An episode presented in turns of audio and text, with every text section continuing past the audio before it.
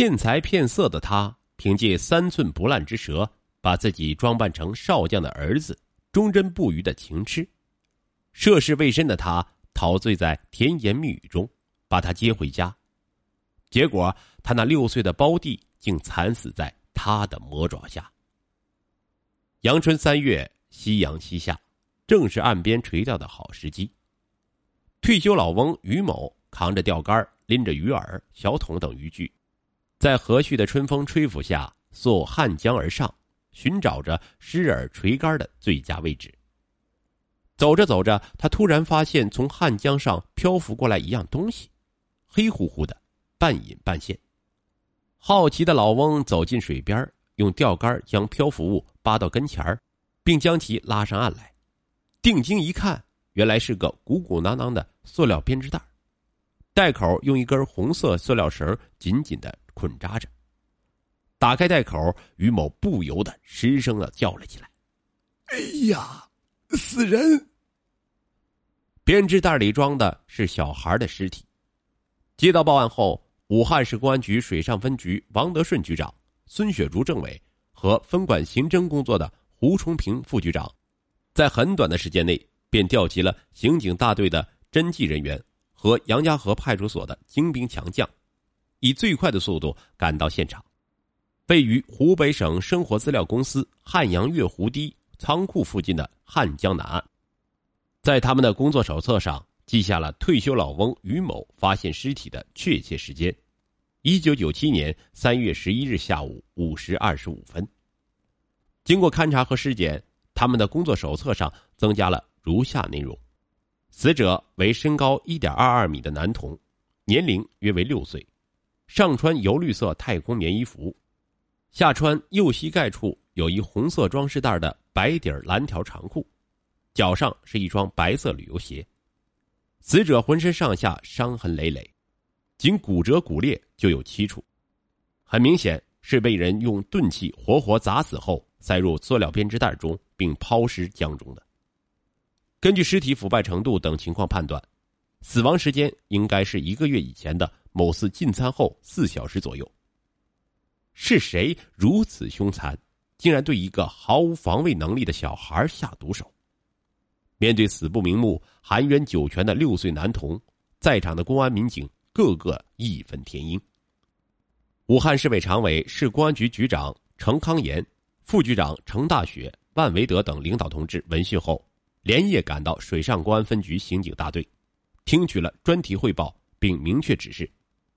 此案列为市局督办案件，一定要克服种种困难，迅速查明尸源，确定侦查方向，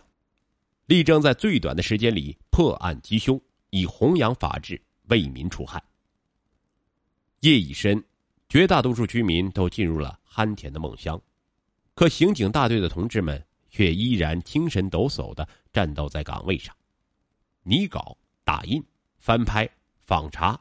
一切都有条不紊的进行着。很快，八百份印有死者照片的认尸启事，带着油墨的清香，出现在武汉市的各家新闻单位和城区内的各个居委会。次日上午，刑警大队大队长王小一和侦查员郭九斌坐在图书馆的阅览室里，在近千份各类报纸中一张一张的翻阅着，查找与死者特征相符或相似的寻人启事。结果。他们的注意力被二月七日的一则启事所吸引。失踪者名叫李鑫，六岁男童，失踪前住武汉市江汉区万松园路市外国语学校宿舍，其身高衣着与无名服饰相吻合。王大队长把启事琢磨了几遍，猛地站起身来。这个失踪者极有可能就是我们想要找的对象，立刻向局长汇报，请求依照法定程序让李鑫的父母前来辨认。傍晚时分，李鑫的母亲王菊兰走进刑警大队办公室，一把抓起取自无名浮尸身上的衣服和长裤，悲痛欲绝，泣不成声。这衣裳是我亲手给他穿的呀，是哪个狠心的狗东西害死了我的牙呀？随后，他将小孩的体貌特征说的是一丝不差。经过辨认，死者的身份被证实。然而，死者乃六岁幼童，自己没有与人结仇之可能。其父其母均系市外国语学校职工，为人是忠厚老实，对邻里同事连高声争执的事儿都很少，更莫说和谁有深仇大恨了。其家庭经济状况在武汉市也很一般，虽有几个积蓄，但也很少。此案的动因究竟何在呢？案情分析会上，一种又一种假设都被否定，一时间扑朔迷离的案件性质。成了摆在侦查员们面前的拦路虎。为了解开隐藏在案件深处的一个个谜团，刑警大队的同志们在死者父母的单位及其住处周围，以死者失踪前后的情况为重点，展开了大面积、全方位的调查走访。结果，死者姐姐李锦的男友刘正友引起了侦查员们的极大兴趣。李欣于二月初失踪后。李母多次要求刘去报社刊登寻人启事，而刘某却莫名其妙的屡屡借故推辞，